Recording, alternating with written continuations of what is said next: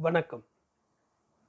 தமிழகத்தின் ஆகச்சிறந்த எழுத்தாளரும் சாகித்ய அகாடமி விருது பெற்ற விருதாளருமான எழுத்தாளர் திரு இமயம் அவர்களின் கோவேறு கழுதைகள் நாவலின் ஐந்தாம் அத்தியாயம்.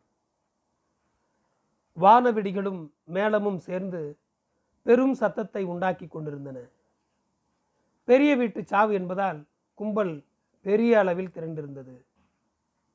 காலனியில் இருந்த சொந்தக்காரர்கள் கரைக்காரர்கள் சாவு வாசலின் முன் நின்றும் உட்கார்ந்தும் இருந்தனர். ஒப்பாரி அழுகையினுடைய உறவு முறைகள் சுகதுக்கங்கள் பயிர் விளைச்சல் மழை மாடு கன்று கல்யாணம் காட்சி என்று பெண்கள் பேசிக் கொண்டிருந்தனர். குடையை பாடையின் உச்சியில் வைத்து பீட்டர் கட்டினான். தூக்கி பிடித்து கொண்டிருந்தான் சவுரி. மேரியிடம் அடி கொண்டு துறப்பாட்டுக்கு போகாமல் ஆரோக்கியத்திடம் வந்து விட்டான் அவன்.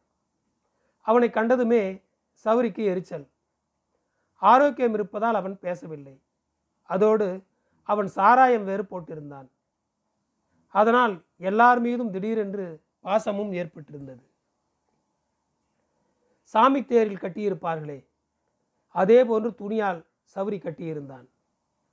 சின்ன தேர் போல இருந்தது. இந்த துணியை தேர்ப்பாடைக்கும் கல்யாண வீட்டிலும் கட்ட மட்டுமே வெளியில் எடுப்பான். மற்ற நாட்களில் ஆரோக்கியம் பத்திரமாக கட்டி குதிரைக்குள் வைத்து விடுவாள். கவிழ்ந்திருக்கும் கட்டிலில் நெல் வைக்கோலை பரப்பி வைக்கோல் சுற்றிய கால் திண்டையும் தலை திண்டையும் வைத்து பழைய சேலையை விரித்து போட்டால் ஆரோக்கியம். பாடை தயார். சவுரி குடிமயக்கத்தில் ஏதேதோ தன் இஷ்டம் போல உளறிக் கொண்டிருந்தான் தம்ளரை முகந்தாலே போதும் அவனுக்கு போதை ஏறிவிடும். பீட்டரை தன் செல்லப்பிள்ளை என்றான். அடிக்கடி ஆரோக்கியத்தை அடிக்க கையை ஓங்கி கொண்டு வந்தான். அவன் இதுவரை ஆரோக்கியத்தை அடித்ததில்லை. ஆரோக்கியம் புறங்கையால் அவனை இடிப்பதுண்டு. பவுசு கெட்டவன என்று கூறியபடி சிரித்து கொண்டிருந்தான் ஊரில் சாவு விழுந்தாலோ வெளியூருக்கு வாய்க்கரிசி தூக்கி கொண்டு போனாலோ சௌரிக்கு அன்று சாராயம் கிடைக்கும். அன்றைக்கு வீட்டில் தகராறு செய்வான். சக்லியக்குடி பெரியாரிடம் ஆரோக்கியத்தை குறை கூறுவான். பிறகு அந்த காலம் என்று ஆரம்பித்து தன் வாழ்க்கை வரலாற்றை கூறுவான். சாராயம் போட்டால்தான் சவுரிக்கு அழுகையும் பழைய வாழ்க்கையின் நினைவும் வரும். போதை தெரிந்தவுடன் எப்போதும் போல் மௌனமாக இருப்பான். ஆரோக்கியத்திடம் சண்டை போட மாட்டான். அவள் சொல்வதை செய்ய தயாராய் காத்திருப்பான். கழுத முண்டச்சிங்களா? என்ன சோறு? குழம்ப? மூணு பொட்டச்சி இருக்கிற வீட்டில் வேலைக்கு வேலை கஞ்சி கிடையாது. என்னத்துக்கு உழைக்கணுங்கிறான். எல்லாம் இந்த சாண் வகுத்துக்கு தான். ஆ நாத்தம். பீ நாத்தம் அடிக்கல? சோறு ஆக்குறாள் உலகத்தில் இல்லாத சோறு. உப்பு சப்பு ஒன்றும் இல்லை ரவை உரப்பு இல்லை குழம்புல. மாட்டு மூத்திரம் மட்டும் இருக்குது.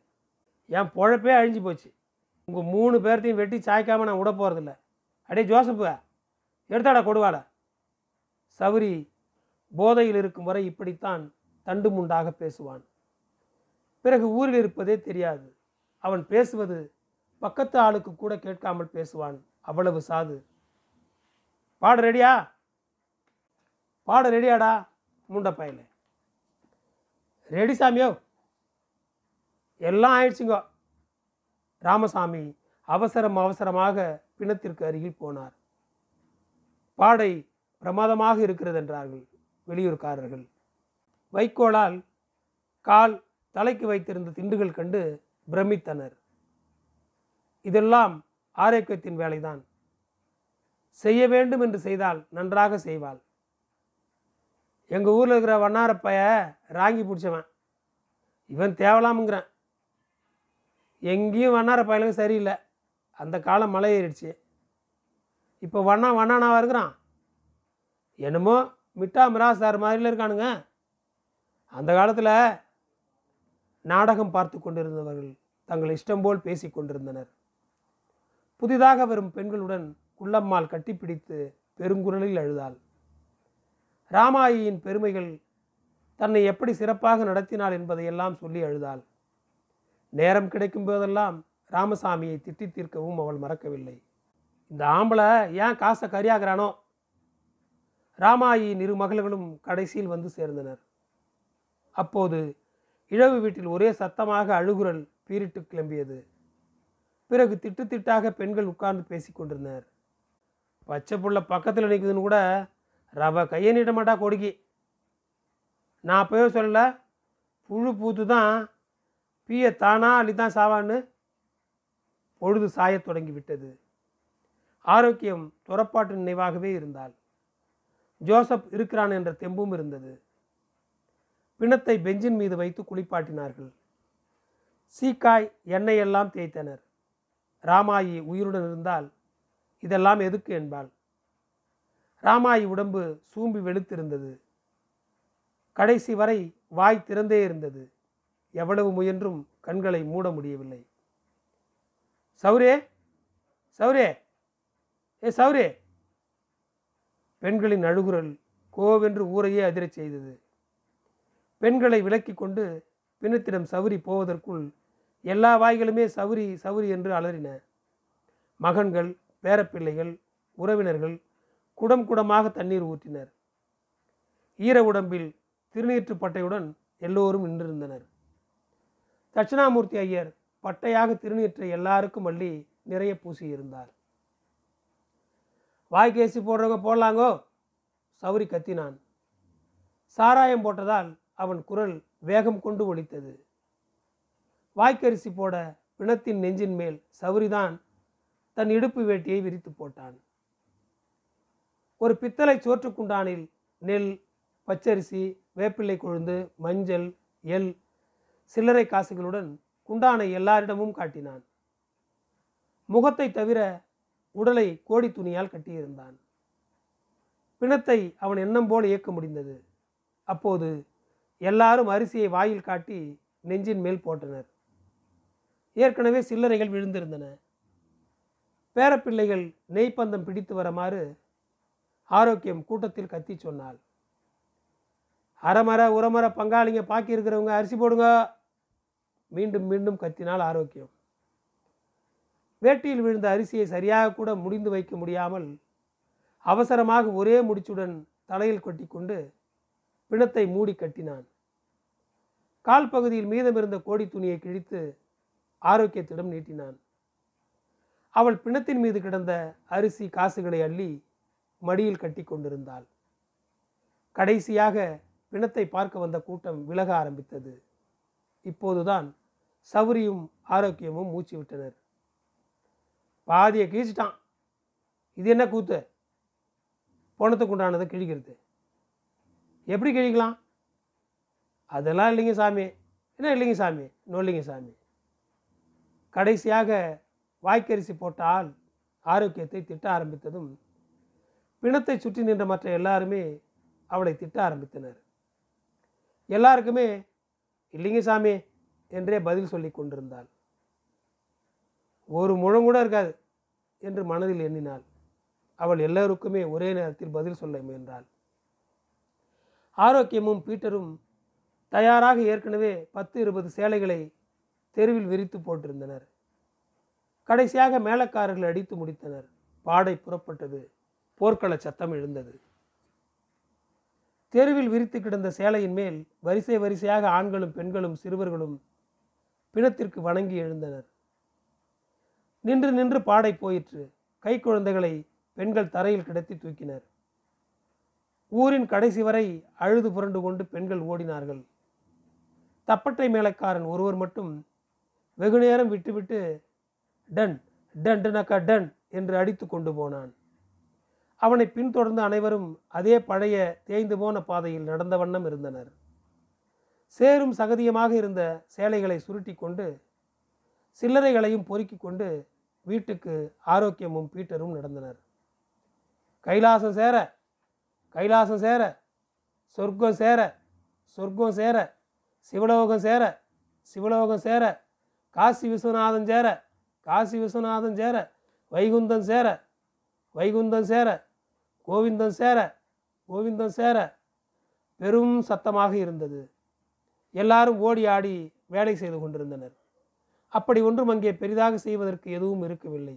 ஆனாலும் எல்லாரும் தடபுடல் படுத்தி கொண்டிருந்தனர். பிணக்குழி மேட்டை ராமசாமியும் அவரது பிள்ளைகளும் இடப்பக்கமாக மூன்று சுற்று சுற்றி வந்தனர். சௌரி சொன்னதை திரும்பி ஒரே குரலில் சொன்னார்கள். ராமசாமி மண்குடம் நிறைய தண்ணீரை சுமந்தபடி முதலில் நடந்தார். சவுரி முதல் சுற்று முடியும் போது நீர்க்குடத்தில் ஓட்டை ஒன்று போட்டான். கொடுவாள் முனையால் ஒவ்வொரு சுற்றுக்கும் ஒரு ஓட்டை போட்டான். குடம் ராமசாமியின் இடது தோளிலிருந்து ஓட்டையிலிருந்து ஒழுகும் தண்ணீரை மாவிளையால் பிணத்தின் மீது விசிறிக்கொண்டே பிணத்தை சுற்றி வந்தனர். பிணத்தின் முகத்தை மட்டும் திறந்து வைத்திருந்த சவுரி கத்தினான். நகை ஏதாச்சும் இருக்கான்னு பாருங்க சாமியோ. ஒன்றும் இல்லைடா. ஒப்புக்கு பாருங்க சாமி முண்டப்பாயில சீக்கிரம் ஆகட்டும்டா. சீக்கிரம் சீக்கிரம். பசி வகுத்துக்கு இல்லது. சேதி கேட்டதும் பல்லில் பச்சை தண்ணி ஊற்றல காத்தா பறந்து வந்தேன். பசி எனக்கு கொலையை இழுத்து பிடிச்சிக்கிடுச்சு. சீக்கிரம் சீக்கிரம். ராமாயினுடைய பெரிய மருமகன் விரட்டினார். அவருடன் வெளியூரால் ஒருவன் ஓயாமல் பேசிக்கொண்டே இருந்தான். ராமசாமியின் பிள்ளைகளின் கையில் விரல் நீட்டு குச்சியை ஆளுக்கு ஒன்றாக கொடுத்து வடக்கு முகமாக விழுந்து கும்பிட்டு வைக்கச் சொன்னார்கள். உறவினர்கள் சிலர் விழுந்து கும்பிட்டனர். அங்கிருந்து அனைவரும் சபரி சொன்னபடி செய்து கொண்டிருந்தனர். குழிமேட்டை சுற்றி குறைவாகவே ஆட்கள் இப்போது இருந்தனர் கூத்தாடிகள் மேலக்காரர்கள் வெளியூர் ஆட்கள் குளிப்பதற்கு புறப்பட்டு சென்றிருந்தனர். பாக்கி இருந்தவர்கள் சௌரியை திட்டியவாறும் அதட்டியவாறும் இருந்தனர். அப்புறம் முண்டைப்பையில் அப்புறம் என்னடா பண்ணா? மடமண்ணு வேலையை முடிய. சொல்கிறடே சொல்லு. ஆகட்டும் ஆகட்டும் வளர்த்தாத. சீக்கிரம்டா சீக்கிரம். பிணத்தை குழியில் இறக்கினார்கள். ராமசாமி கதறி அழுதார். புறங்கையால் மூன்று முறை மண்ணை தள்ளிவிட்டு சவுரி சொன்னது போல திரும்பி பார்க்காமல் குளிக்கப் போனார். அவருடன் சிலர் போனார்கள். ராமசாமியின் பிள்ளைகள் குழியில் மண்ணை தள்ளியதும் மற்றவர்களும் தள்ளினார்கள். துணி மூட்டைகளை வீட்டில் கொண்டு வந்து போட்டுவிட்டு அப்போது ஜோசப் அங்கு வந்தான். சௌரி அவனை முறைத்து பார்த்தான். ஜோசப் மௌனமாக சிறிது நேரம் நின்றுவிட்டு பாடையில் கட்டியிருந்த துணிகளை அவிழ்த்து மூட்டை கட்ட ஆரம்பித்தான். பிணத்தின் தலை இருந்த திசையில் குழிமேட்டுக்கு சிறிது தள்ளி தரையில் சவுரி சிறிய பள்ளம் ஒன்றை போட்டான்.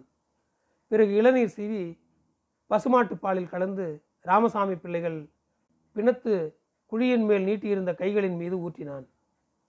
முன்பு பள்ளம் போட்ட இடத்தை மூடி இளநீர் வைத்து ஊதுபத்தி ஏற்றி வைத்தான் சவுரி. வடக்கமாக விழுந்து கும்பிட்டு திரும்பி பார்க்காம போங்க கிடுகிடுன்னு. ஆகட்டும் ஆகட்டும் ஆகட்டும் சாமியோ பாடையில் கட்டியிருந்த கட்டுகளை ஒவ்வொன்றாக வெட்டிவிட்டு மூங்கில் வலைகளையும் கட்டிலையும் கட்டையும் எடுத்துக்கொண்டு கிளம்பினான். சௌரி பிணக்குழி மேட்டில் குங்குமம் சந்தனம் கரைத்து ஊற்றினான். ஓட்டை போட்டு கிடந்த குடத்தை கொடுவாளால் சில்லு சில்லாக உடைத்து நொறுக்கினான். வடக்கு முகமாக விழுந்து கும்பிட்டு விட்டு புறப்பட்டான். ஜோசப்பும் பின்னால் போனான். வீட்டிலும் சுடுகாட்டிலும் விழுந்த வாய்க்கரிசியை ஒன்றாக்கி போட்டு முடித்திருந்த முடிச்சை அவிழ்த்து அரிசியில் கிடந்த தேங்காய் துண்டுகளை பொறுக்கி வாயில் போட்டு கொண்டான். சாராயம் ஒரு கிளாஸ் கிடைச்சா போதும். உடம்பு ஒளி காத்தா பறந்துடும் என்று எண்ணினான். காசு போடும் இடத்தில் முன்னமே ஆரோக்கியம் சேலையை விரிப்பாக போட்டிருந்தால் கொத்துக்காரர் கரைக்காரர்கள் வட்டமாக உட்கார்ந்திருந்தனர். இழவுக்கு வந்த ஆட்களும் குடித்துவிட்டு உட்கார்ந்திருந்தனர். நின்றிருந்தவர்கள் தங்கள் ஈரத்துணிகளை விரித்து பிடித்து காற்றில் பறக்க விட்டு காய வைத்து கொண்டு நின்றனர். எல்லாருடைய மத்தியிலும் கொள்ளு சில்லறை காசுகள் கொட்டி கிடந்தன பல ரகம் சவுரி குளித்துவிட்டு வேட்டியை உடம்பில் போர்த்தி காய வைத்து கொண்டே வந்தான்.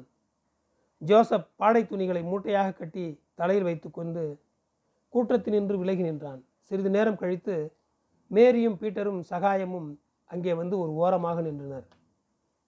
ஏன்பா நேரத்தை போய்கிட்டு இருக்கீங்க?